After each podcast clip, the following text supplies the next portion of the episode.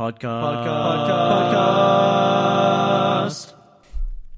Je rentre de de deux fois trois jours de déplacement où j'ai donné 8 heures de cours par jour. Je n'ai jamais été aussi conscient que j'avais des cordes vocales. Et quoi de mieux du coup que de faire une heure de podcast après pour... Mhm. L'avantage, c'est que je suis chaud. ok, ok. Je crois que t'as mal, t'as mal dit euh, usé. Non, mais c'est toujours intéressant l'éducation aux médias parce que je, je- je me sens pas encore vieux, mais enfin, je me sens plus tout à fait jeune. Et euh, être confronté aux gamins, euh, là, c'est des classes de 4e et de 3e, te permet quand même de garder une certaine fraîcheur, notamment sur les questions technologiques. Mm. Quand tu leur demandes ce qu'ils utilisent comme, euh, comme réseaux sociaux, c'est marrant parce que tu as euh, Facebook qui a complètement disparu alors qu'il était encore là il y a, il y a quelques années. Mm. Euh, certaines messageries qui étaient incontournables il y a quelques années ont totalement disparu. Je, je suis euh, assez fasciné par euh, le mouvement de flux et de reflux que fait Snapchat par exemple. C'est vrai que c'est fascinant. Je la voyais morte cette, entreprise. euh, il y a 5 ans, je la voyais morte d'ici d'ici bah là 2022 quoi. Mm. Et euh, Euh, Instagram que les- gamins n'utilisent pas pour euh, publier des photos mais pour euh, discuter. Ils s'en servent comme messagerie, ce que je trouve... D'accord, pourquoi pas. Et puis évidemment TikTok. TikTok qui n'existait pas, qui était sur les radars de personne il y, a, il y a 4 ou 5 ans et qui maintenant est incontournable. Et tu n'as sur une classe de 24, tu n'as pas un gamin mm. euh, qui n'a pas TikTok. Ou le gamin qui n'a pas TikTok, c'est le gamin qui n'a aucun réseau social. Ça, c'est aussi un phénomène nouveau où maintenant, sur une classe de 24, on peut avoir deux voire trois gamins qui n'a pas accès à un smartphone, qui Ah, n'a pas accès forcément à Internet à la maison et où tu sens que les parents remontent au créneau euh, et, et- et serrent énormément la vis. Et j'adore faire ça, ça fait maintenant 8 ou 9 ans, 8 ans que je fais l'éducation média euh, au collège. Et, euh, et, et- et on, on pose la même question, enfin on fait le même sondage chaque année. Et c'est fascinant, c'est fascinant. Euh, parce que tu vois les choses se faire et, et nous, dans notre petite bulle euh, de, de technophiles, euh, qui, qui, qui connaît Glass, quoi. Qui connaît Micro.blog, enfin, personne dans la vraie vie. Et, et visiblement, les vrais gens utilisent Instagram pour, pour discuter. Moi, ça me, ça me fascine. je pense qu'on a été ces gens-là il y a quelques années ou dizaines d'années. tu sais quand euh, quand les peut-être quand l'iPhone est sorti par exemple, on a eu notre peut-être notre moment notre moment de où on faisait des choses qui étaient vraiment imprévues, tu vois. Euh, l'exemple un des exemples dont je me rappelle euh, aussi peut-être plus récent par contre, c'est le toute la tendance de customisation d'iOS qui Ouais. est arrivée avec avec je sais plus quel le 12 je crois les widgets. Ouais, Ouais. Avec, avec les widgets, Mm. ouais. Et où euh, ben, c'était notamment les jeunes déjà Ouais, hein, ouais. qui euh, Je trouve ça, je trouve ça vraiment merveilleux le, le, le, quand le. En fait, je crois que globalement la technologie, je suis assez contre, même si je suis complètement accro et tout. Mais, Toi euh. Mais je trouve ça vraiment merveilleux quand, euh, quand des usages inattendus surgissent. Je trouve que c'est une preuve d'humanité et qui est vraiment rassurante en soi. Je pense qu'il y a beaucoup de romantisme dans cette euh, conception parce que ça veut pas dire que les usages sont meilleurs et que derrière euh, l'emprise de la technologie n'est pas moins forte, mais quand même, je trouve qu'au moins il y a ça, cette espèce de d'appropriation et que l'outil ne dépasse pas tout à fait la main, quoi. Je, je- m'inquiète beaucoup de la littératie numérique des adolescents et, notamment, euh, on voit quand on essaye de leur faire faire une recherche sur Google qu'ils sont paralysés devant le champ de recherche. Ils ne savent pas quoi taper. Est-ce qu'il faut taper des mots-clés? Est-ce qu'il faut taper une phrase entière? C'est très compliqué. Ah.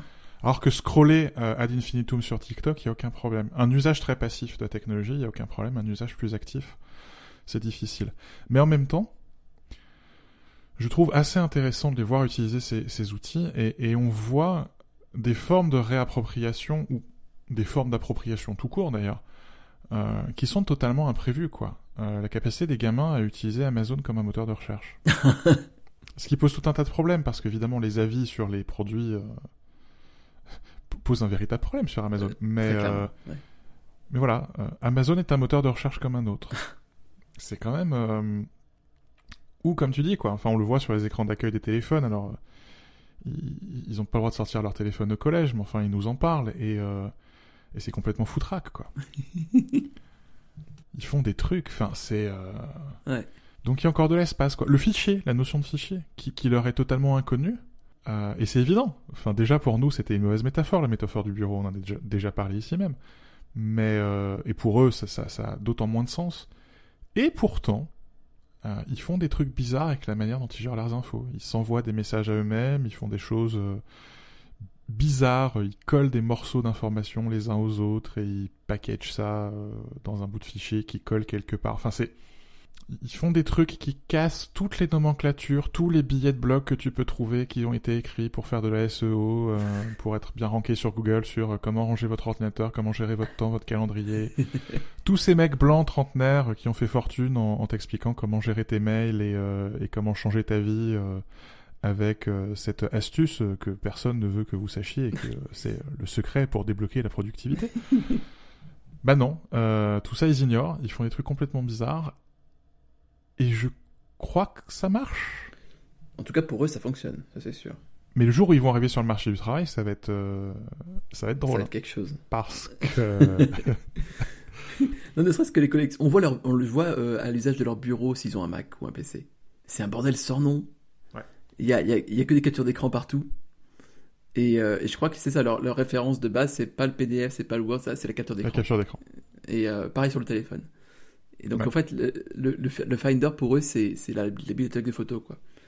Et euh, Mais où c'est ça d'ailleurs. Ouais. Le... Et le côté, on n'utilise pas le champ de recherche, mais on scrolle. Ouais. Et on a une, une espèce de carte spatio-temporelle de l'information. Je me souviens à peu près quand elle était et où elle était par rapport aux autres exact, images. ouais. Et tu fais, mais vraiment.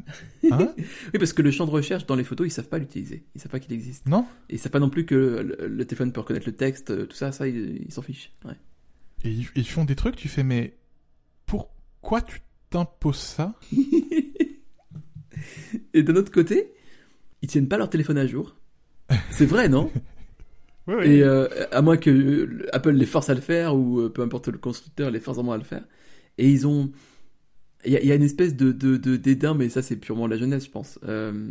de... de, de d'inconscience on va dire plus que de dédain parce que c'est Mm. pas une, une attitude c'est pas une posture c'est c'est une vraie une inconséquence gratuite quoi et ça me fascine toujours de voir que des jeunes des gens plus jeunes que moi ne savent pas utiliser des trucs vraiment basiques enfin que j'estime basiques euh, en tout cas moi avec mon expérience quoi Et en même temps, pour eux, t'es un vieux con temps, parce que euh, t'es pas sur euh, Discord et Twitch, t'as pas une chaîne YouTube. Le nombre de gamins qui lèvent la main, qui ont une chaîne YouTube et qui veulent d'ailleurs pas te donner leur pseudo parce qu'ils veulent pas que tu puisses y aller.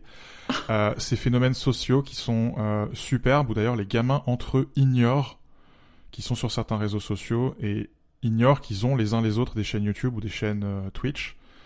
Euh, et quelque part ont deux identités, c'est-à-dire Mm. ils ont euh, et il y a deux canaux de transmission de l'information. Il y a il y a le canal présentiel, comme on dit maintenant, euh, donc avec des informations qui circulent à l'intérieur du collège ou à l'intérieur du lycée. Et t'as cette espèce de couche numérique par-dessus, avec des informations qui circulent pas forcément à l'intérieur du collège, mais qui vont parfois, parfois sauter de collège en collège à travers euh, YouTube ou Twitch ou d'autres réseaux sociaux. Et c'est fascinant, les gamins, sans s'en rendre compte, gèrent leur identité. du coup de leurs Ils identités gèrent leur alter Mm. ego numérique. ouais ouais ouais, ouais. Et je suis sur le cul quand je vois à la fois leur analphabétisme numérique et en même temps ils nagent dedans complètement. Hmm.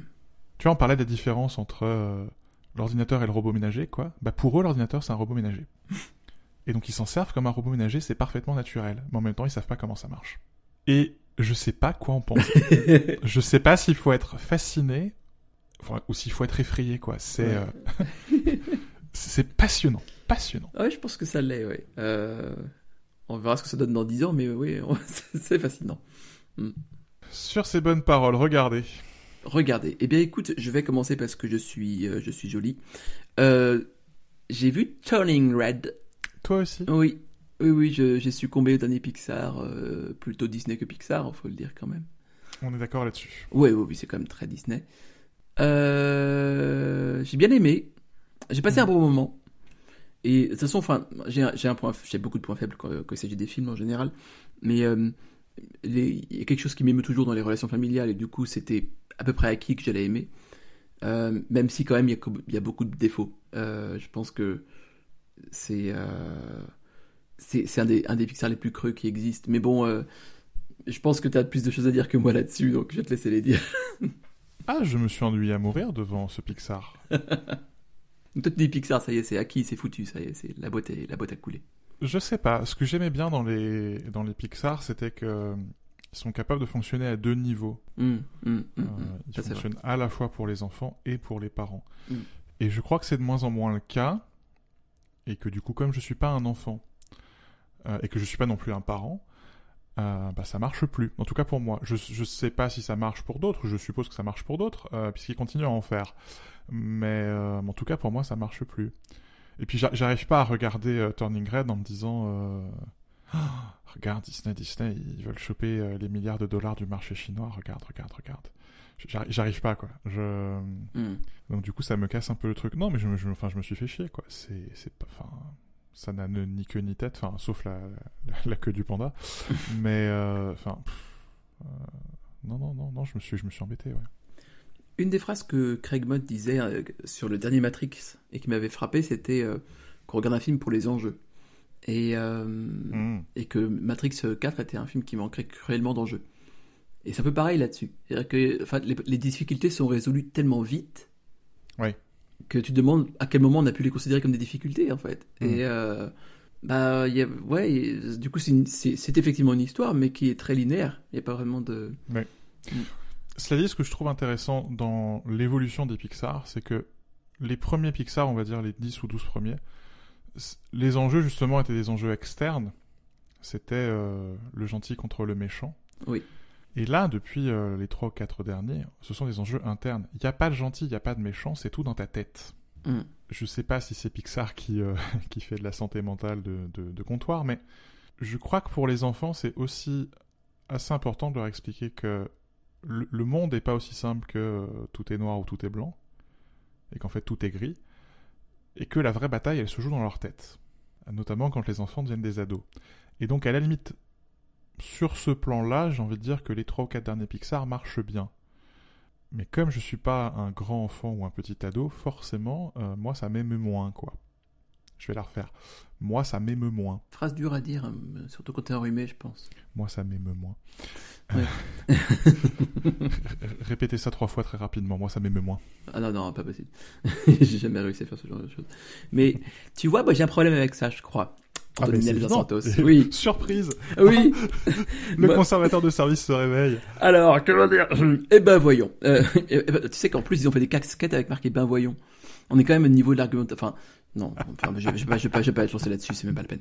Bon, Euh, je crois que au contraire, en tant que parent euh, de qualité, de nombreux enfants, je crois au contraire que euh, le, le il y a du bon dans le dans une certaine euh, oh mon dieu ce que je vais dire va être horrible. Il faut que je trouve une manière de formuler. Rien ne sera coupé au montage. Rien. non. Bon ok je, te- je me lance et pardonnez-moi euh, voilà euh, je ferai flagellation après.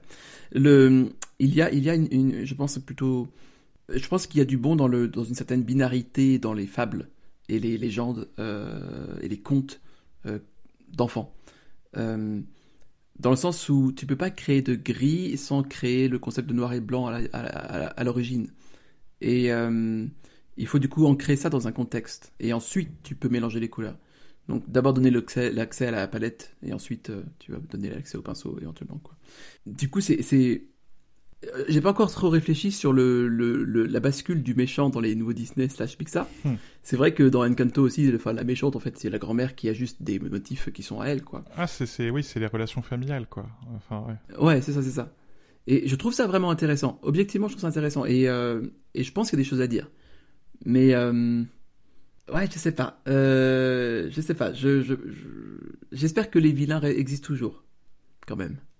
Parce que, autant dans un film comme Batman, tu vois, euh, on peut, on peut euh, imaginer le héros torturé euh, face, à un, face à un adversaire qui finalement, finalement est pas si méchant que ça, tout ça. Bon, voilà. Enfin, c'est, ça, c'est pour les grands, tu vois. Mais qui, qui, je crois que les, il y a un âge pour la, pour la justice, a un âge pour la miséricorde, quoi.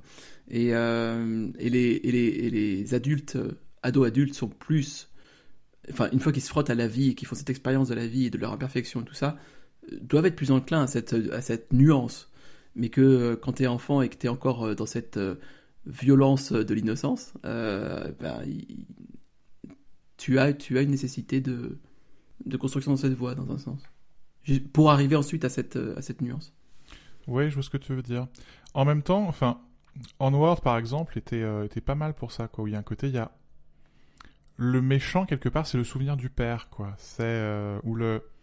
L'image qu'on peut se faire euh, d'une certaine parentalité et l'image qu'on peut se faire de c'est quoi le passage hmm. à l'adolescence et ensuite à l'âge adulte. Hmm. Soul, quoi, où il y a il y a tellement pas d'antagonistes que t'es que t'es même pas sur terre quoi et où finalement le le méchant, c'est la vie elle-même, quoi. C'est euh, cette incapacité à, à t'accomplir, quoi. Et je trouve. Enfin, encore une fois, je, je pense pas que je sois le public et je, je pense pas que ça marche avec moi et, je crois que c'est tant mieux quelque part. Mais je. je... C'est peut-être plus subtil que le truc manichéen, très manichéen d'avant, quoi. Le truc très Disney des années 50. Hmm. Euh, et où finalement, ils ont remplacé la complexité qui était on fait un film à deux niveaux qui fonctionne pour les parents comme pour les enfants par cette complexité qui est on parle de trucs un petit peu plus compliqués, on parle de sentiments, on parle de choses qui sont à, l'intérieur de la tête, euh, on parle d'orage hormonaux. Euh, mm. Et finalement, on parle à un public qui est légèrement différent, qui est euh, ni les petits enfants ni les grands enfants que sont leurs parents, mais le groupe qui est entre les deux, c'est-à-dire les, les, adolescents, avec tout le problème qui consiste à définir ce que c'est qu'un adolescent, quoi. Est-ce que c'est un grand enfant, un petit adulte, enfin. En tout cas, c'est sûr qu'il aura du pouvoir d'achat d'ici 5 ans, donc c'est une bonne idée. Et, mais complètement. et, enfin, et je crois pas qu'il faille euh, qu'il faille oublier ça. Euh, et il y a beaucoup de propagande aussi là-dedans. Hein. Enfin, encore une fois, je crois pas que ce soit tout à fait anodin de, de, faire ce film en choisissant une communauté chinoise et mm. au Canada. Et c'est pas c'est pas uniquement un enjeu de représentativité. Enfin, on aurait on aurait pu prendre une autre communauté dans un autre pays. C'est pas mm-hmm. n'importe quoi de parler de la Chine en Amérique du Nord. c'est, on ouvre sans ouvrir. Hein. Oui, non, surtout qu'ils ont, ils ont quand même bien, euh, depuis quelques temps, là, avec les, aussi les Marvel, tout ça, il y a une bonne, euh, une bonne petite offensive euh, de propagande, effectivement, au niveau des Disney. Donc c'est, c'est intéressant, mais oui, clairement, je suis, je suis plus public. Et mm. bon, c'est, pas grave. Hein. C'est pas... Il y a d'autres films qui sont bien aussi. Oui, et puis ça les empêche pas de faire, le, de, faire leur milliard, donc bon. Enfin, je me fais pas de soucis pour Disney, quoi. C'est pas. Peux pas dire que je sois très inquiet non plus. Moi, par ailleurs, j'ai regardé euh, Severance euh, sur Apple TV+. Ah, j'ai envie de le voir, mais ça me fait un peu peur cette série. C'est comment le ton? Notamment écrit par Ben Stiller et, et c'est pas drôle, hein, c'est pas une c'est pas une comédie. Écoute, j'étais je me suis demandé, j'étais intrigué par le côté, bon d'accord, euh, on, leur coupe leur mémoire en deux, quoi, et quand ils sont sur leur lieu de travail, euh, ils n'ont les mémoires que du lieu de travail, et quand ils sont chez eux, ils ont les mémoires que de chez eux. Et, euh, et très très rapidement, la série d'ailleurs, alors c'est pas de la grosse philosophie, mais très rapidement, la série va, va à la conclusion évidente, qui est que bah, quand tu as deux jeux de mémoire, tu es finalement deux personnes. Hmm. Et que la personne qui est quelque part enfermée au bureau, le jeu de mémoire qui est enfermé au bureau, euh, est une personne différente de celle que tu es dehors et qui finalement est en prison parce que euh, elle se réveille au moment où tu rentres au bureau et elle n'a pas la notion de jour et de nuit. En fait, elle est tout le temps réveillée, quoi. C'est juste que euh, il lui manque 8 heures entre deux éveils, quoi. Hmm. Et on revient sur euh, le coup, pour le coup, la philosophie de comptoir sur euh, le sommeil n'est-il pas une petite mort et euh, peut-être qu'en fait tu te réincarnes chaque fois que tu te réveilles et tu ne peux pas vraiment savoir quand tu dors si tu es encore vivant et tout ça et tout ça et tout ça. Mais c'est plus subtil que ça. Il y a plein de questions qui sont pas résolues. Tu arrives à la fin de la première saison avec un petit cliffhanger comme il faut, mais qui est on n'est pas dans la violence, on n'est pas dans, enfin il n'y a pas quelqu'un qui meurt. Enfin c'est beaucoup plus compliqué que ça et c'est beaucoup. Enfin, je, crois que c'est mieux. Hmm. Et euh, ouais, j'ai genre vraiment envie de voir la deuxième saison, quoi. Et c'est dark, super dark, sans qu'il y ait de la violence physique. Tu vois, le truc qui me fait chier, c'est les films d'horreur ou les slashers, quoi. Genre, ouais. ras-le-bol de voir ce genre de truc. Ou les trucs où euh, t'as envie de te suicider euh, au bout de la 15 minute. Ouais. Là, c'est pas ça. C'est super dark, mais fait de manière très subtile, très complexe euh, il y a beaucoup de pression psychologique, mais sans te donner envie de te mettre une balle. Euh, il y a beaucoup d'humour, notamment sur la question de l'oppression au travail, quoi, et euh, les relations que tu peux avoir avec tes collègues et surtout avec le patron. Euh, la question du panoptique, euh, qui est beaucoup, euh, qui est beaucoup abordée, hein, le côté, euh, enfin, je, ah, je peux pas spoiler. La question du panoptique, sans spoiler. Euh, Enfin, c'est hum, Ben Stiller. Qui, qui l'eût cru Euh, Qui l'eût cru Ben Stiller. Bravo, monsieur. C'est lui qui avait écrit euh, la, la vie rêvée de Walter Mitty ou, Je sais pas si c'est lui ou qui l'avait écrit, joué mais tu sais quoi Euh, Je peux voir le lien. Il y a un peu de ça. Hmm. Grosse, grosse vibe. Ok. Et euh, euh, photographiquement, c'est superbe. Euh, notamment, j'aime beaucoup les plans quand on voit l'entreprise, euh, Lumon, parce que euh, l'entreprise s'inscrit dans un cercle et, et tu dis Oh, Apple a acheté ça. Et, et tu ne peux pas ne pas penser à Apple quand tu, quand, quand tu vois cette entreprise qui domine le monde. Euh, J'adore. D'accord, ça donne presque envie de le voir, ouais, j'avoue. je... Ok. Ah, je, je crois qu'il faut. Enfin, comme tout le monde a un abonnement Apple TV Plus gratuit, euh, je crois qu'il faut. Et je crois qu'il il est, il est terminé pour moi. Vous savez, je paye Apple TV+. Ah, tu dois être la seule personne au monde qui paye, c'est donc toi. Euh, ouais, non, non, je, je crois qu'il faut en profiter. C'est pas, c'est pas mal. Et puis ça, ça va, enfin ça, ça passe vite. 8 épi c'est 8 épisodes de 45 ou 50 minutes, c'est, euh, ça se mange vite. Ok, ok. Bah, de mon côté, en série, je suis allé sur Netflix pour regarder la saison 2 de The Witcher. J'avais un peu de retard aussi là-dessus. Et, euh, et après ça, on a commencé euh, The Wheel of Time, ou la, Mmh. roue, la roue du temps, La Sur- roue du temps. sur Amazon Prime. Et euh, ça m'a fait réfléchir à une chose euh, qui est que dans The Witcher, je n'arrive pas à entrer dedans. C'est c'est c'est pas déplaisant. En fait, j'aime bien regarder parce que c'est quelque chose qui est dépourvu d'enjeu pour moi aussi. Donc il n'y a pas de. Je sais que le mec mourra pas. Je sais que tu vois. Enfin, il y a, y a pas. Il y a plusieurs acquis, tu vois. Mmh. Euh, et il y a d'autres choses qui font que ça peut facilement être, euh, être assez drôle. Euh, Parce que les lentilles de contact de- du pauvre Henri Cavill, par exemple, le font ressembler à cet oiseau euh, improbable qui a tu sais, des, des yeux qui partent dans deux directions différentes Oui. et dont une pupille est plus petite que l'autre. Et enfin, donc c'est vraiment. Enfin, toutes les scènes un peu sérieuses deviennent ridicules. Euh, mais bon, euh, il y a aussi un autre problème qui, qui, qui, qui est que c'est fait pour les fans. Euh, si t'as pas joué au jeu, Hmm. si t'as pas lu, si pas lu les bouquins, si t'as pas joué au jeu, bah t'es perdu. Oui, mais je, je, je sais que ça existe. Ouais, C'est ça, j'en ai vu, ouais. j'en ai vu 5 minutes et il y a un côté. Oui, d'accord, ok, c'est pas pour moi. c'est du vois, fan service. ouais. C'est que du fan service. Hmm. Et, euh, et je pense que c'est très bien que ça existe, tu vois, mais du coup, la roue du temps, par exemple, c'est c'est l'opposé inverse, enfin c'est le contre-pied, quoi. Je sais que j'ai pas lu les bouquins, je les lirai sans doute jamais, mais par contre, bah, euh, tu, tu comprends assez vite les enjeux, tu comprends assez vite la situation dans le monde, tout ça. Bon, il y a beaucoup de choses inconnues parce que j'en suis qu'au deuxième épisode, donc c'est normal en même temps. Mais Ah, euh, voilà. j'en ai- donc vu plus que toi. Ah, attendez, J'ai regardé par-dessus euh, l'épaule de Cécile. Euh, c'est joli, c'est très coloré. Très coloré, je, oui. je comprends à peu près ce qui se passe. Mais enfin, pareil, c'est pas pour moi. oui.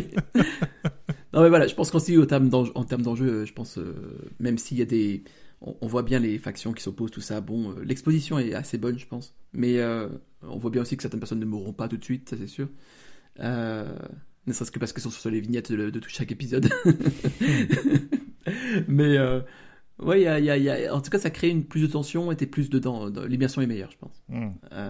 Donc ça m'a ça m'a interrogé sur la manière dont tu introduis un univers et, et pour qui tu fais quelque chose. Et le sacrifice que tu fais quand tu décides de le faire uniquement pour les gens qui ont lu ou joué euh, ou euh, enfin eu un contact avec l'œuvre au, préalable. Et, euh, et l'approche très différente, presque altruiste qu'il y a à faire ça pour tout le monde. C'est Ouais. intéressant. Écoutez, du coup? Oui, j'ai écouté deux trois choses, qui, mais pas grand chose qui m'a retenu l'oreille, à part un truc vraiment de pop. Alors j'ai écouté essentiellement deux choses, trois choses, deux choses et demie, deux choses et demie. La première, la- je parlais du 0,5, c'est dans la playlist du designer que tu avais partagé il y a deux trois épisodes, qui est vraiment pas mal. Et c'est une très bonne manière de découvrir de la nouvelle musique de qualité, ça j'aime bien, Euh, et ça me manque. Je me rends compte que j'ai pas beaucoup de portes euh, d'accès Ouais, à ouais. des nouvelles musiques. Donc ça c'est bien. Euh, et c'est le. Alors laisse-moi retrouver le nom. J'ai écouté du coup un morceau et ensuite l'album de Monsieur Tom Rogerson, Rogerson, Roger, Rogerson, qui s'appelle Retreat to Bliss. Donc le, le morceau qui est dans la playlist s'appelle Oath et euh, je le trouve très joli. La- L'album est euh, euh, moins bien, mais, mais, mais j'aime bien quand même. Et, et j'ai menti, j'ai écouté trois choses en tout parce qu'il y a deux 0,5 choses. La deuxième 0,5 chose, c'est l'album de Monsieur. Comment il s'appelle? Monsieur Brad Meldow, Meldau? Oui, que euh, j'ai vu sur, dont j'ai vu la critique sur le site de Nicolas, qu'on salue. Et euh, c'est donc un juste retour de choses puisque lui avait publié euh, Beyrouth, je crois, et, Oui. et moi à cause de lui, écoute, j'écoute Jacob Zelada. Et j'aime beaucoup, hein, j'aime beaucoup. Bra- Brad Meldo qui est, Meldo qui est probablement mon pianiste favori, dont j'ai tout écouté, qui est l'artiste que j'ai le plus vu en concert. Ah ouais? Euh, et à chaque fois qu'il passe euh, à Lyon, je vois euh, Brad Meldo. J'ai dû faire euh, peut-être une dizaine de concerts en tout au fil des années euh, de, de, de Brad. Wow. Et qui, forcément, tout est bien. Et j'ai pas encore écouté Jacob's Ladder, mais forcément, ce sera bien. Bah, je découvre avec ça. en Point. fait. J'ai découvert ça et, et du coup le morceau aussi précédent, la reprise de Paranoid Android de Radiohead. Et c'est Ah, c'est, c'est une manière étrange de rentrer dans son œuvre parce que là, c'est du rock prog un peu. C'est quand même, enfin, c'est un hommage au rock prog. C'est quand même pas le truc le plus évident dans son dans son catalogue. Ouais. Ah, J'aime bien. euh, le son du piano est, est fantastique. Oui, toujours très bien. Euh, ouais. J'étais, j'étais choqué par ça. En fait, j'ai toujours peur quand j'écoute du jazz parce que moi qui y connais rien, je me dis putain, si j'aime bien ce morceau-là, et si Anthony dit que c'est de la merde, je vais, je vais, je vais, je vais avoir aimé de la merde encore une fois, et je, je vais, je vais être un gros con parce que je vais avoir dépensé 45 minutes de ma vie, tu vois, pour, pour ça, j'aurais pas dû m'attacher émotionnellement. Et du coup, ça me rassure que t'aimes bien. Non, tu peux pas te tromper avec Meldo. C'est euh, à la fois très facile de rentrer dedans parce que notamment il, il fait beaucoup de reprises. Pendant un temps, il reprenait beaucoup de morceaux des Beatles. Ah. Là, il s'amuse avec les références du rock prog. Et en même temps, il peut faire des trucs super compliqués, notamment euh, de jazz fusion, des collaborations avec des artistes un peu compliqués. Mm. Donc, t'as euh, dans son œuvre, t'as à la fois du jazz très accessible et des choses beaucoup plus, beaucoup moins accessibles.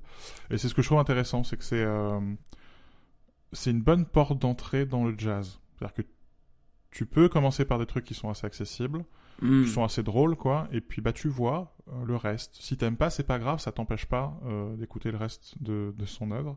Hmm, hmm. Euh, mais s'il y a un truc qui retient ton attention, bah tu peux très vite tomber dans du jazz super compliqué et aller voir plein d'artistes et y passer ta vie, quoi. C'est aussi pour ça que j'aime bien Meldo. Ouais. J'aime bien les, les artistes qui sont un peu des portes d'entrée comme ça aussi. ouais. C'est pas mal. Et euh, du coup, les deux autres albums que j'ai écoutés, euh, de José González, avec l'accent, j'ai écouté Local Valley, euh, que j'ai moyennement aimé. Je crois que j'aime bien, mais à petite dose. C'est trop, trop hippie pour moi. Bah, C'est-à-dire que j'ai- j'aime beaucoup euh, la déférence envers la nature, j'aime beaucoup certains, certains, textes très simples et du coup très directs et profonds. Mais euh, je crois que euh, à force de simplicité, ça, ça, m'ennuie un petit peu. Donc c'est peut-être mon problème et pas le sien, donc écoutez-le quand même. Et enfin, un album un peu plus ancien qui date de 2019 euh, de Keane, euh, ceux qui avaient fait à l'époque euh, Somewhere Only We Know, je sais pas si tu te Mmh. souviens. Ouais. Et donc j'avais oublié qu'ils faisaient des albums encore après. Et ça m'a interrogé du coup sur le futur de ces groupes qui font un titre qui devient un hit et ensuite qu'on définit avec ça. ce, au prisme de ce titre-là forcément. Mhm. Et je trouve que c'est un bon album. Euh, je trouve qu'il y a des très bons morceaux. Enfin, ça s'éloigne vraiment de ce qu'ils ont fait auparavant euh, sur, les, sur le précédent, du coup. Et euh, c'est c'est c'est recherché. C'est de, la, c'est de la bonne pop, je trouve, vraiment. Mais euh, je- faudrait que je vois le, par curiosité le nombre de. de- Enfin, le classement de, dans les lectures. Mais voilà, je suis.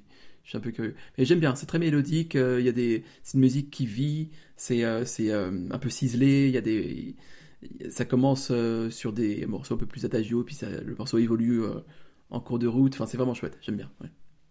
Alors moi, comme sur ces 15 derniers jours, j'étais 10 jours sur la route, enfin sur le rail plutôt d'ailleurs, euh, j'ai pas écouté grand-chose. Alors j'ai quand même écouté euh, Bend on the Run pour la millième fois en faisant le tour du lac du Bourget. Parce que c'est le meilleur album de l'histoire sur le meilleur morceau de rail de tout le réseau SNCF. Euh, c'est euh, notamment le virage avant d'arriver à Aix-les-Bains. C'est le virage le plus serré sur une ligne à double voie dans toute la France. Et donc le train est très très incliné. Tu as la vue sur le rail en étant sur le et tu as vu sur le lac en étant au ras de l'eau, c'est superbe. et donc en plus tu as de la bonne musique dans les oreilles, c'est quand même sympa. un jour je ferai ça avec du Pink Floyd dans les oreilles, je pense. ça doit pouvoir être tripant. Mais j'en ai profité pour faire un peu de tri dans mes podcasts et euh, j'ai redécouvert Decoder, qui est euh, un des podcasts de The Verge. Et en fait, mm. j'écoute plus du tout euh, le podcast de The Verge depuis très longtemps. D'ailleurs, j'écoute plus aucun podcast tech depuis deux ou trois ans maintenant. à part Dithering, qui est le podcast d'un quart d'heure là de John Gruber, ce qui est, ce qui est John Gruber qui fait plutôt des podcasts de 3 ou 4 heures, c'est agréable de l'écouter juste un quart d'heure comme ça deux fois par semaine. C'est bon format ça, un quart d'heure je trouve. C'est un bon format, ouais. Mais il me restait quelques épisodes de, de décodeur dans, un coin euh, de, de Pocket Cast, donc je me suis dit bon, je vais écouter euh, ce que ça donne. Et en fait, c'est à nouveau super bien. Il y avait un épisode avec euh, Eben Upton, qui est le patron de Raspberry Pi, qui était passionnant sur sur ce qu'ils font et où ils veulent aller avec avec Raspberry Pi. un épisode avec Matt Mullenweg, qui est le créateur de WordPress et le patron d'Automatique, qui est peut-être l'une des discussions sur la technologie la plus intéressante que j'ai entendue depuis longtemps et quand on me connaît et qu'on sait à quel point je suis blasé, euh, on sait que c'est pas un petit compliment. Et euh, je viens d'écouter euh, l'épisode euh, avec Patrick Spence et c'est super révélateur de la conduite de Sonos et ça me fait penser qu'effectivement je n'achèterai plus jamais un, un, produit de Sonos. Et c'est que des interviews, les questions sont il y a souvent la même question qui revient, notamment des questions autour de la prise de décision, comment euh, les patrons de la tech prennent des décisions. Hmm. Euh, ce qui est assez intéressant parce que le, la réponse est en général assez révélatrice de l'identité de l'entreprise. On parlait hein, euh, dans, dans, ce présent podcast de la de l'identité euh, parfois entre la personnalité des individus et, et la personnalité de l'entreprise. Et, et ouais, ce, ce, podcast a été une, une redécouverte. Et si vous comprenez l'anglais et que vous êtes intéressé pas seulement dans, dans, les technologies, enfin dans les gadgets, quoi, mais vraiment dans la conduite des technologies. Hmm. Euh, c'est super, franchement. C'est vraiment très bien. Automatique, c'est une drôle de boîte. Hein.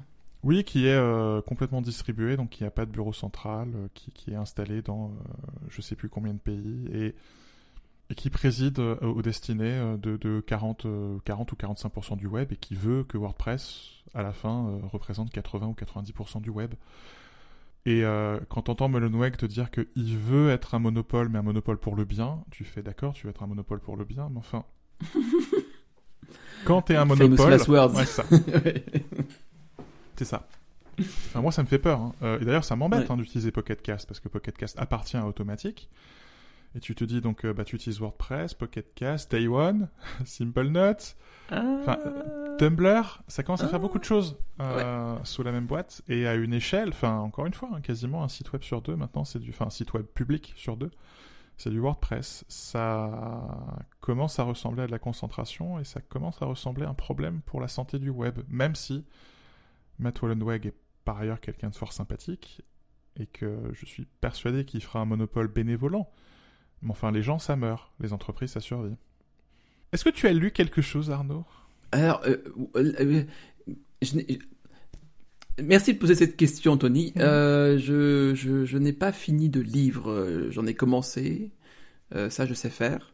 Qui n'en commence pas? Qui n'en commence pas, voilà. Mmh. Euh, Adrien, de son côté, est déjà sur le dernier tome de 1Q84. J'ai envie de le frapper. Oh, super. Non, mais non mais je, je sais pas comment il fait pour lire autant. Euh... Et heureusement il écoute pas ce podcast, donc il, ce podcast, donc il sait pas que je suis jaloux de lui, mais quand même quoi. Je suis hyper jaloux. C'est non mais franchement, merde. bon, il arrive à se mettre. Il a une, il a une plasticité dans le cerveau que je n'ai pas. Je pense qu'il se pose moins de questions et ça doit être vraiment pas mal des fois. Mais du coup non, j'ai pas, j'ai, enfin j'ai lu des articles mais rien de transcendant. Je dois, je dois l'avouer. Ouais. Alors moi, dans mes grandes pérégrinations, euh, je suis passé à Aix-les-Bains, j'ai découvert une toute petite librairie euh, qui s'appelle la librairie des Danaïdes, qui était une espèce de goutte de progressisme dans cet océan de conservatisme euh, qui est Aix-les-Bains. C'était agréable d'avoir euh, enfin quelqu'un qui avait un avis sur Eric Zemmour qui ne soit pas un avis euh, qui consistait à dire ça va être bien quand il sera le nouveau président et qui va mettre dehors 12 millions de Français. Enfin, qui du coup c'était plutôt 12 millions. On s'entend, on s'entend. Voilà quoi. euh, et euh, pour une fois, j'ai été bon public. Euh, j'ai picoré dans la librairie les livres sur lesquels il y avait des post-it qui avaient été laissés par les libraires. J'ai donc chopé Requiem qui a été écrit par un auteur dont je vais massacrer le nom, Gerther Eliasson, quelque chose comme ça, euh, qui est un Islandais, qui est un qui a écrit une trilogie sur la solitude, et donc c'est le troisième de la trilogie. Et donc en Oh. fait tu tu t'es avec une seule personne qui euh, entend des choses dans sa tête et qui euh, compose, mais qui compose sans savoir euh, forcément noter des notes de musique. enfin, qui a pas de notion de solfège, quoi. Donc c'est assez intéressant. Et tout petit bouquin qui est superbe et la traduction est incroyablement délicate. Ça fait quoi? 184 pages, un truc comme ça. Ah, c'est rien? Magnifique. Ok. Euh, magnifique. Un bouquin comme. Ça m'embête de le dire parce que ça fait un peu essentialisant, mais enfin, un bouquin très islandais, quoi. Euh, Et du coup, je n'ai pas encore fini les mémoires d'Adrien. Ça va venir. Mais c'est un livre qui se. C'est un livre dense, vraiment. Je pense Mhm. pas qu'on puisse le finir très vite et je pense pas qu'il faille le finir très vite. Ce serait dommage. Non, non, ça savoure, ça se, ça se boit à petite dose. Ce qui m'empêche pas de lire d'autres choses euh, pendant ce temps-là. hein. J'ai évidemment deux ou trois autres livres en cours parce que sinon ce serait pas drôle. Je crois que j'ai un livre en cours dans chaque pièce de l'appartement. Est-ce que ce sont des livres du même type, de même genre littéraire? Non, absolument jamais. Ah ouais, c'est ça. Ok. C'est au moins toujours euh, de la non-fiction et une fiction. Et si je lis deux fictions en même temps, c'est deux fictions sur deux, enfin de deux manières euh, complètement différentes, quoi. Genre par exemple un auteur français, un auteur étranger, ce qui est le cas en ce moment. Euh, enfin ou dans deux langues différentes, par exemple, un, un, un, un Mm. ouvrage en français, un ouvrage en, en anglais. Euh, Mm, mais ouais, mm. je, je crois que j'ai un bouquin ouvert dans chaque pièce de la maison, y compris les toilettes. C'est- une maladie. Très officiellement, on peut le dire maintenant. Achetez alors? Acheter, ah oui. Oui, il faut dépenser cet argent durement gagné. Euh, Le podcast est sponsorisé par. par, si seulement. Euh, ce que j'ai acheté récemment, c'est un backpack de 12 South. Et j'ai découvert beaucoup, beaucoup, beaucoup trop tard, c'est-à-dire il y a 3-4 jours, que 12 South, leur logo, c'est un 12 incliné vers le sud. Non, t'as pas découvert, t'as redécouvert parce que euh, toi et moi, ça fait dix ans qu'on le dit euh, au moins tous les six mois. C'est vrai? Ouais. Ah merde Mais comment ça se fait qu'il y a des choses comme ça qui se, qui se resettent dans la mémoire? C'est terrible Mais tu, tu veux pas, tu veux pas. Ou, euh, ou au contraire, t'es un éternel enfant et tu veux avoir ce plaisir de cette redécouverte parce que c'est une super astuce graphique par ailleurs. Mais euh, C'est brillant. En fait, je me suis rendu compte en, en- en mettant le- l'autocollant sur mon ordinateur parce que celui du boulot, je mets des autocollants dessus. Et euh, je te jure, franchement, je, je l'ai mis de travers et je me suis rendu compte, mais Arnaud, ça fait 12 Donc voilà, j'ai hâte de réoublier cette, euh, cette information importante pour m'en émerveiller dans 6 mois à nouveau. 12 South qui avait un énorme inconvénient qui était que c'est une entreprise nord-américaine qui n'avait pas de stock en Europe. Et Mm. depuis quelques semaines maintenant, ils ont une boutique européenne et donc on évite les frais de douane. Oui. Et c'est quand même vachement mieux. Ah ouais, franchement. Là, j'ai, en fait, bizarrement, c'était disponible, sur Amazon, mais c'est juste avant qu'ils ouvrent, euh, que Mm. j'apprenne qu'ils ouvraient en Europe. Bon, Mm. bah, j'ai pris sur Amazon du coup. Mais euh, du coup, le backpack, qu'est-ce que c'est C'est une petite éta- étagère qui se fixe de manière assez ingénieuse au dos de l'iMac. Et euh, ça me le fait avancer d'un tout petit peu, enfin, de 1 cm, je pense, maximum, donc c'est tolérable. Et surtout, tout mon bordel tient derrière. Donc, alors, par contre, c'est un truc sans nom, hein, j'ai mis un amas de câbles et de disques durs et de hubs, donc c'est une catastrophe. Quand Mais tu tout dis est- tout ton bordel, tu peux euh, expliquer justement ce que t'as mis dessus Alors, euh, un hub avec 4 ports, euh, enfin un hub de Thunderbolt vers 4 ports euh, USB-C, euh, USB-A, pardon. Ouais. Un disque dur crucial, le MX500, je crois. Tu sais, le, le- le noir carré, Le X6 donc, X6, donc aucun rapport. Et l'autre, le noir oblong. le X8. Voilà. Et, euh, Et je me Et- déteste de savoir ça. et aussi, le, le- alors, le câble de mon micro est très long, donc tout, tout, le, tout le câble supplémentaire qui ne sert à rien est strappé derrière aussi avec Ah. tout le bordel. Donc j'ai j'ai mis un quart d'heure pour tout mettre ça en place, je n'y toucherai plus jamais de ma vie. Et, euh, et voilà. Mais c'est très pratique, c'est du coup mon bureau est tout propre, j'aime bien. Hmm. J'hésite. Je pense que c'est un bon achat. Mais ça dépend comment t'es comment c'est organisé chez toi, quoi. Enfin ça dépend surtout de mon compte en banque. Mon compte en banque est vide euh, parce que j'ai acheté un système d'étagère Vitsu 606. J'ai craqué. Ah C'est le plus gros achat individuel que j'ai jamais fait de ma vie. Euh, et et c'est bien. Donc le, le- c'est le système. euh, Ce système a été euh, conçu par Dieter Rams en, en 1960. et, Qu'on euh, salue. qui je, nous écoute pas, mais on le salue quand même. Euh, qui a été, euh, qui depuis 1960 est en production euh, par par Vitsu, qui est une boîte allemande qui a enfin, qui a été reprise il y a quelques décennies maintenant, qui est installée en Angleterre qui pendant très longtemps a été d'ailleurs licencié par d'autres entreprises, notamment une entreprise italienne, mais Vitsu a repris l'exclusivité de la chose depuis depuis quelques années. Et donc c'est un système entièrement modulaire, donc c'est des rails qu'on euh, visse au mur, euh, et donc sur lesquels on vient ensuite fixer des, euh, des tablettes ou des, des tablettes, enfin des bibliothèques, quoi, des bibliothèques plates, bibliothèques inclinées, des systèmes de caissons, caissons un tiroir, deux tiroirs, trois tiroirs, caissons avec des portes qui s'ouvrent en haut, qui s'ouvrent en bas, des bureaux, des tables même, des tables à manger. donc évidemment, ce système peut être configuré comme on veut, et puis bah, quand on déménage, on le démonte et on, part avec. L'idée, c'est de le garder toute sa vie. Ce qui explique mm. aussi qu'il soit, qu'il soit cher, et euh, un truc sur le prix qui est intéressant, donc d'abord c'est fabriqué euh, en Grande-Bretagne entièrement, et euh, surtout il considère que c'est le prix juste, il parle de honest pricing, donc de, prix honnête. Mm. et en fait, ce qui est super bien, c'est que contrairement à d'autres systèmes de bibliothèques modulaires ou de bibliothèques sur mesure, tous les prix sont publics. Il n'y a pas de surprise. Il y a un grand PDF avec euh, tout jusqu'à euh, jusqu'au petit adaptateur euh, que, que, tu, que tu peux mettre pour faire passer des câbles ou des trucs comme ça. Tous les prix sont publics. Ouais. Mm. Et donc tu peux sortir ta calculatrice. Enfin, moi j'avais sorti Numbers, quoi. J'avais fait tout mon système et, et à l'euro c'est exactement ce qu'on m'a dit. Et le process d'achat est, je trouve, superbe. En fait, on peut pas acheter en ligne il n'y a pas de boutique en ligne où on compose son système soi-même. En fait, on envoie un mail à un planeur. Ils ont des planeurs pour plein de pays, et donc pour la France, c'est une planeuse, euh, Marie.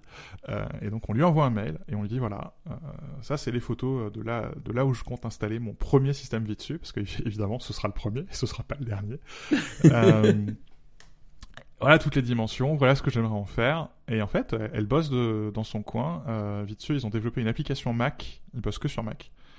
Euh, pour, euh, pour euh, configurer les systèmes modulaires. Et donc elle m'a proposé plusieurs versions par rapport à ce que je lui demandais. On a discuté comme ça pendant 3-4 mails sur comment ça s'installe, est-ce qu'on peut déplacer, est-ce qu'on peut mettre ceci à cet endroit-là, est-ce que si je mets ces livres-là sur telle profondeur de tablette, ça pose pas de question de poids, comment je fais passer les prises, machin, truc, muche. Donc on discute, on discute, on discute exactement comme si on avait la personne sous la main dans une boutique. Hein. et ce qui est bien, c'est que on discute, on discute, et à chaque fois, on, sait à l'euro près combien ça va coûter. Parce qu'à chaque fois qu'on fait une modification, on a un nouveau PDF avec euh, un nouveau prix. Franchement. À un moment, on s'arrête de discuter, on dit c'est bon, le système me convient, elle génère la facture, on paye, ça coûte un prix, un prix, un prix de fou, enfin un prix. ça coûte le prix que doit coûter un système modulaire d'étagère en métal que je garderai toute ma vie. Euh, au final, c'est euh, c'est trois fois plus cher que euh, ce qu'on pourrait faire avec de, de l'IKEA équivalent en bois massif, euh, sauf que là c'est du métal et que contrairement au système IKEA équivalent en bois, je pourrais repartir avec sans craindre que ça me casse dans les doigts. Hmm. donc à la fin, je crois pas que le prix soit, soit complètement cinglé. C'est juste que ça fait un choc quand t'es pas habitué à payer ce genre de, de tarif. Et là, voilà, ça va arriver dans les prochains jours, j'ai le suivi, et euh, je vais installer ça tranquillement. Et vite garde en mémoire mon équipement et comment il est installé. Je peux maintenant que j'ai une première commande acheter euh, de nouvelles étagères ou euh, des presse-livres en ligne. Si je veux faire un deuxième système, je pourrais à nouveau contacter ma planeuse pour acheter des rails et, et, composer un nouveau système. Mais surtout, ce qui est bien, c'est que si tu déménages, tu leur passes un coup de fil, ils t'envoient des cartons. Ah, pour mettre le système dedans. Et accessoirement, comme ils savent exactement ce que tu as acheté au fil des années, tu leur envoies les dimensions de ton nouveau logement, ils reconfigurent tout pour toi. Et ça, ça m'inspire un sujet qui est mais pourquoi est-ce qu'il est si difficile d'acheter des choses qui marchent bien? Pourquoi tout n'est pas comme ça? Ça m'agace. Ouais. Tu vois, c'est marrant parce que je me posais la question au moment euh, euh, il m'arrive souvent de me poser cette question d'ailleurs, je crois, sur euh, combien je suis prêt à mettre dans la chose et quel compromis je suis prêt à, accepter mmh. euh, quand j'achète la chose. Et par exemple, même le PQ, tu vois. Je pense, je dis même le PQ, c'est très, c'est très péjoratif, alors que c'est super important le PQ. Tu, tu, tu dis ça alors que j'ai changé de marque de PQ et de modèle de PQ après avoir utilisé ton PQ. Mais je suis très heureux de payer mon PQ plus quasiment 5 euros euh, des 6 rouleaux parce que parce que c'est un plaisir d'user de, ce PQ et je crois que le PQ j'utilise au moins une fois par jour donc euh, c'est ah, important. Ouais, je suis d'accord. Et c'est, je crois qu'on s'impose. C'est un peu curieux. ça a toujours été le cas. Je pense que qu'on accepte ce compromis ou non, euh, que des choses sont moins chères, de moins bonne qualité potentiellement, et des choses sont plus chères de meilleure qualité, et que voilà. Mais avec euh, avec les, enfin plus j'allais dire le Made in China en général mais le AliExpress on va dire toujours sur autre chose et puis même euh, ça va plus loin que ça. Enfin l'AliExpress est un est un enfin est la pointe de l'iceberg quoi parce qu'il y a hmm. toutes les questions de dropshipping il y a toutes les questions de même des choses qui sont trop chères pour ce que c'est. Euh, enfin il y a il y a plein de phénomènes croisés. Mais en fait tout absolument tout ce qui nous entoure peut être potentiellement de très bonne qualité. Et on, on est juste pas potentiellement pas assez riche pour euh, ou, qu'on n'a pas assez de temps pour faire assez de recherches pour ce genre de choses ou pour euh, s'assurer qu'on a la meilleure version de cette chose. Et du coup, parfois, souvent, on se satisfait d'un compromis, parfois à notre insu, et on se rend compte de l'existence du mieux euh, en, l'ayant touché une fois, et on se rend compte que du coup, les dix dernières, dix dernières années, ça n'avait pas été un mensonge, quoi, que derrière, il y avait une possibilité de vivre tellement mieux, et qu'on se l'était refusé à soi-même. Je crois que je suis pas d'accord avec le parce qu'on n'est pas assez riche. Huh. Je crois pas que ce soit un problème d'argent. Je crois que c'est un double problème et qu'en fait, à la fin, c'est enfin, un double problème de temps. Hmm. Le, problème, un... le premier, c'est un problème de temps qui est le temps de l'épargne. Hmm. Qui est que euh, malheureusement, tout le monde n'est pas capable de prendre le temps de l'épargne. Il y a des gens, ils, sont, euh, ils vivent salaire à salaire, enfin fiche de paie à fiche de paie, et euh, ils n'ont pas le temps de mettre de l'argent de côté pour acheter mieux. Et donc, ils achètent ce qu'ils peuvent acheter. Mm. Et si t'as pas le choix, oui, t'achètes des, des étagères Ikea Billy. Et tu les rachètes. Et tu les rachètes. Et à la fin, tu les as payés trois fois. Alors que t'aurais pu acheter du premier coup des étagères de meilleure qualité, qui auraient au final été moins cher d'ailleurs que tes trois Billy. Mm. Donc c'est, tu vois, c'est pas un problème, c'est pas un problème d'argent, c'est un problème de collecte de l'argent, c'est un problème de temps. Un problème de capacité à mettre de l'argent de côté. Mm, je suis et je crois que le deuxième problème de temps, c'est le problème du temps du marketing, sans vouloir attaquer ton engeance. qui est que les marketeurs accélèrent le temps. Et, quand on parle d'obsolescence programmée, ce mot qui, qui m'agace, il n'y a pas d'obsolescence programmée. Enfin, j'ai beau avoir bossé énormément sur le sujet, il y a très très peu d'exemples mm. d'obsolescence véritablement programmée. Par contre, il y a une obsolescence déclenchée. Elle est déclenchée par les effets de mode. Et les effets de mode, c'est les gens comme toi qui les créent. J'en suis aussi victime, j'achète un nouvel iPhone tous les ans, donc... Euh, Mais tu sais quoi, tant mieux. Euh, J'espère que t'en es encore plus victime que nous et que c'est ta manière d'expier tes fautes. Mais tu vois, là, mon, enfin, mon système de bibliothèque, il a été conçu en 1960. Il n'y a rien de moins à la mode. On, on, on, on pourrait être en désaccord parce que c'est quand même pas mal revenu à la mode les 60s. Oui, oui. Non, non, et puis oui, oui, enfin, tu pourrais dire en plus Dieter Rams, Apple, Johnny Ive, machin, truc muche, non mais le mec, quoi. euh, mais c'était ça ou un autre, un autre système modulaire. Et un autre système modulaire qui était de 54 ou 55. Donc euh, pareil, on était sur des trucs euh, ultra vieux, quoi. Et, et là, la, la considération qui rentre en compte, c'est pas que ce soit la mode ou pas. La considération qui rentre en compte, c'est plutôt combien de temps je vais le garder. Hmm. moi, j'insiste beaucoup sur euh, cette idée du choix définitif, de euh, j'achète une fois euh, et j'achète pour la vie. Je me suis rendu compte, en vidant ma valise, que un des t-shirts que j'ai mis à laver tout à l'heure, c'est un t-shirt que j'ai depuis 15 ans. 15 ans le même t-shirt. Je le mets au moins une fois tous les 10 jours. 15 ans. C'est de la slow fashion. Il m'a fallu 3 ans et demi pour choisir un canapé. J'ai cru que ma femme allait me quitter. ah, nous on a décidé en une semaine environ. Je j'aimerais être capable, mais je peux pas. Et une des raisons pour laquelle euh, j'utilise l'écosystème d'Apple, c'est parce que choix définitif, quoi. Mon, mon, Mac il casse, je sais exactement lequel racheter. Hmm. Ce sera le nouveau modèle, il y aura pas forcément la même couleur, mais enfin, ce sera euh, dans la même gamme, quoi. Et ce sera le deuxième modèle, parce qu'il faut toujours prendre le deuxième modèle chez Apple, jamais le premier. C'est une règle immuable. Hmm mon jean casse, j'achète le même. Et vous savez quoi? J'achète euh, les jeans par deux paires que je fais rouler. Euh, et la paire de jeans dans laquelle je suis là maintenant tout de suite, elle a trois ans. pareil, hein, slow fashion le mec. Hein. et, et j'ai des trucs que j'utilise tous les jours depuis ouais, 15 ans, 20 ans. Il y a des trucs que j'ai depuis que je suis adolescent, quoi. Mon couteau, quoi, mon couteau suisse, ça fait des années que je l'ai, quoi. Je j'ai pas envie d'en changer, quoi. Et je crois que cette notion de choix définitif, euh, elle est importante, euh, pas seulement quand tu penses euh, à l'écologie et à une certaine idée de la décroissance et à comment tu peux consommer moins en consommant mieux, mais je pense qu'elle est aussi importante d'un point de vue social, économique et psychologique surtout. Mm. Le confort de ne pas choisir. Mm, mm. Mes chaussures cassent. C'est des chaussures qui valent un fric fou avec un cousu gaudière. Je vais chez mon cordonnier, il peut changer la semelle. Je ne vais jamais jeter ma paire de chaussures. si vous saviez comment c'est confortable comme idée.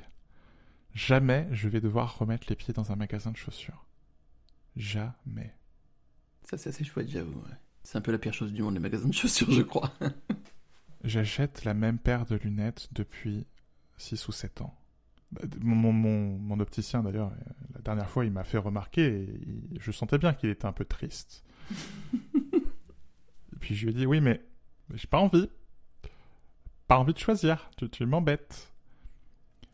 Le seul problème, c'est que encore faut-il réussir à faire ce choix. Encore faut-il réussir à trouver un objet qui est bien. Enfin, un Mm. objet ou un produit ou, enfin, ou un logiciel, un matériel, peu importe. Mais...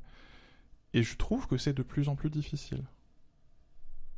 Tu parlais tout à l'heure de compromis. Je pense que les compromis à la manufacture euh, sont de plus en plus évidents et que c'est de plus en plus difficile de trouver des produits, notamment logiciels, euh, de qualité. quoi.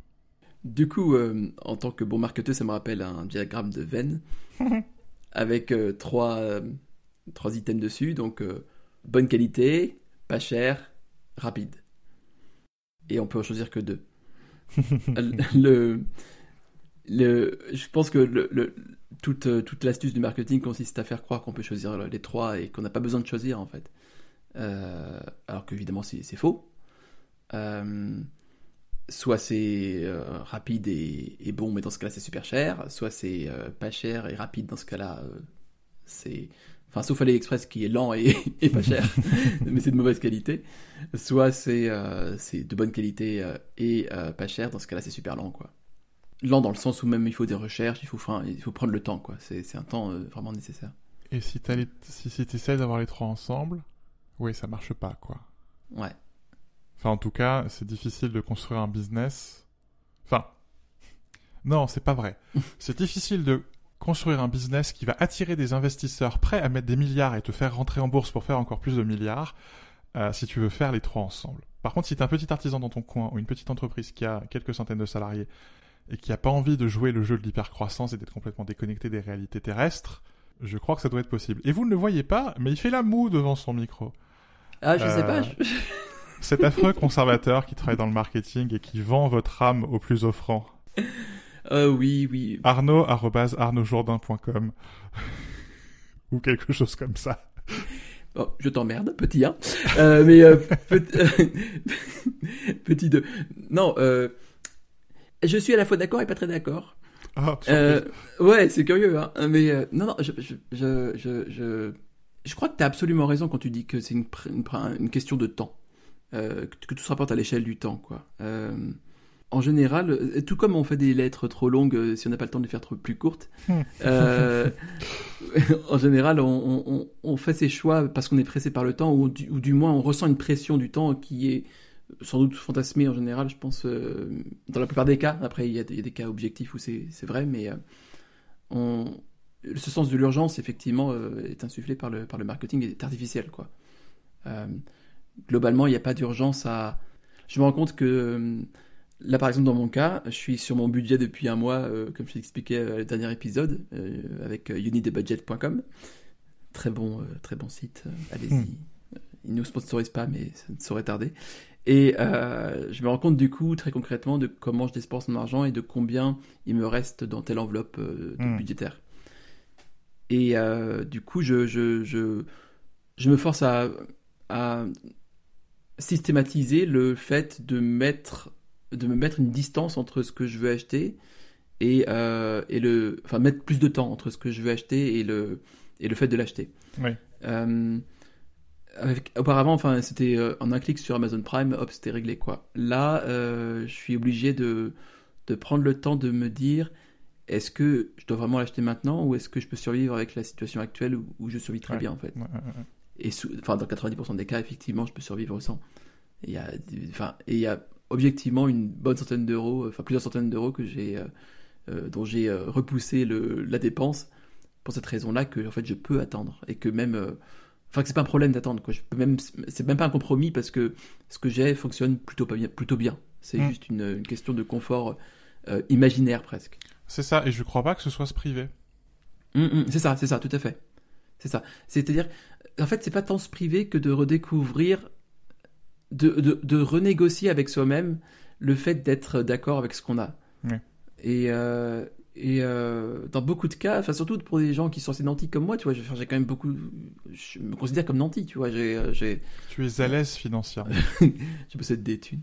Euh, on le salue lui aussi. Euh, mais ouais, c'est c'est ça, c'est que la plupart des, enfin, ma vie fonctionne quoi. Je, je, les composants sont en place, les composantes sont en place. Et si j'ai envie d'une nouvelle tasse, ok, mais j'en ai déjà six dans le placard, tu vois. Enfin bon, au moment, l'urgence n'est pas là quoi. Il n'y a pas d'urgence en fait. Ce que je trouve assez aussi agréable avec cette idée de consommer moins mais consommer mieux, c'est que les, ce que tu achètes, notamment quand c'est un objet matériel, quoi, peut acquérir une, une, une qualité qui transcende la matérialité. Manière très compliquée de dire qu'on peut projeter des sentiments dans les objets. L'Apple Watch m'emmerde. Ça fait des semaines que j'ai pas porté mon Apple Watch. J'ai une montre au poignet qui est une montre violette que j'ai achetée il y a quelques mois. Euh, euh, parce que ça fait quelques temps que je voulais acheter une nouvelle montre.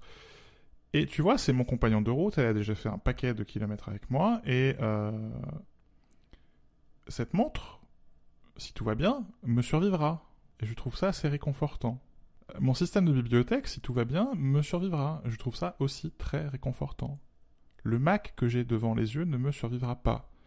Et je trouve ça un peu triste. Hmm. Enfin, j'ai des. J'ai le stylo de ma grand-mère, j'ai le presse-livre euh, de mon grand-père, j'ai euh, la machine à coudre de ma grand-mère. Ces outils leur ont survécu. Et, euh, et quelque part à travers ces objets et ces outils, il y a un peu d'eux qui a survécu. Il y a certains de leurs choix, il y a certains, une partie de leur identité, il y a ce qu'ils étaient. Ma grand-mère était couturière, donc avoir sa machine à coudre, euh, c'est quand même sympathique, quoi. Et, elle est utilisée, quoi. Cécile s'en sert pour coudre des vêtements. Je trouve ça 100 fois plus intéressant que de se demander quelle couleur de housse de canapé Ikea on va bien pouvoir prendre cette année. Et, et ça me... Ça m'attriste et, et je crois que c'est même plus que de la tristesse. Euh, je sens poindre un peu de rage quand je vois la manière dont évolue le logiciel. Et quand euh, soudainement on arrête d'acheter des licences et que le logiciel devient du service, on ne se met non plus à acheter une application qui est une implémentation particulière d'une fonction, mais on se met à acheter une fonction. Hmm. Et un bon exemple de ça, c'est OnePassword. hein. C'est pas tout à fait pareil d'acheter OnePassword il y a 10 ans, qui était une certaine idée de la manière dont on fait un gestionnaire de mots de passe, et qui était, à mon sens, et je crois que tu es d'accord avec moi, la meilleure manière de gérer les mots de passe. Très clairement, de loin. Et de faire aujourd'hui OnePassword 8, qui est vendu comme un service, avec une application universelle. Et c'est pas une question technique. Ils auraient pu faire des applications natives sur toutes les plateformes que mon raisonnement tenait quand même. Hmm. Le problème n'est pas un problème technique, c'est un problème philosophique. C'est devenu un service. Et donc on ne vend plus une implémentation particulière d'une idée, on vend un service qui est la gestion de mots de passe. Et c'est devenu ce truc, même, même pas seulement sans corps, mais sans ombre, qui est juste la gestion de mots de passe. Et où finalement on se fiche de ce qui fait le sel, de ce qui fait le bonheur, de ce qui fait euh, l'envie d'acheter cette implémentation, tant que le service est rendu. Et ils se réfugient derrière ça hein, pour expliquer leur choix. Mais non, mais de toute manière, on vous rend toujours le même service. Eh ben non. Encore une fois, quoi. Ma bibliothèque Vitseux, c'est pas tout à fait pareil qu'une bibliothèque Ikea. À la fin, elles rendent le même service. hein. On met des livres dedans. Mais c'est pas la même chose. Et, et je crois que quand on perd cette distinction, euh, on perd pas seulement du fric, quoi. Hmm, hmm, Euh, hmm. on, on perd un peu quelque chose d'humain, quoi. Et ça me, ça m'embête un peu parce que je le vois, euh, enfin, on le voit dans- évidemment dans tous les domaines, quoi, mais on voit comment ça dégrade le domaine qui nous intéresse le plus et qui intéresse les gens qui nous écoutent, quoi, qui est, qui est l'informatique, quoi. Ça devient de plus en plus difficile de mettre du sentiment, on l'a déjà dit, hein, dans les interfaces, c'est vrai, dans les applications, dans nos ordinateurs. Et ça rend malheureusement des gens, ça, éloigne des gens malheureusement de l'informatique, et ça rend l'informatique à tout un paquet de gens complètement intolérable. Mm. Qu'est-ce que c'est triste. Ah. Ah.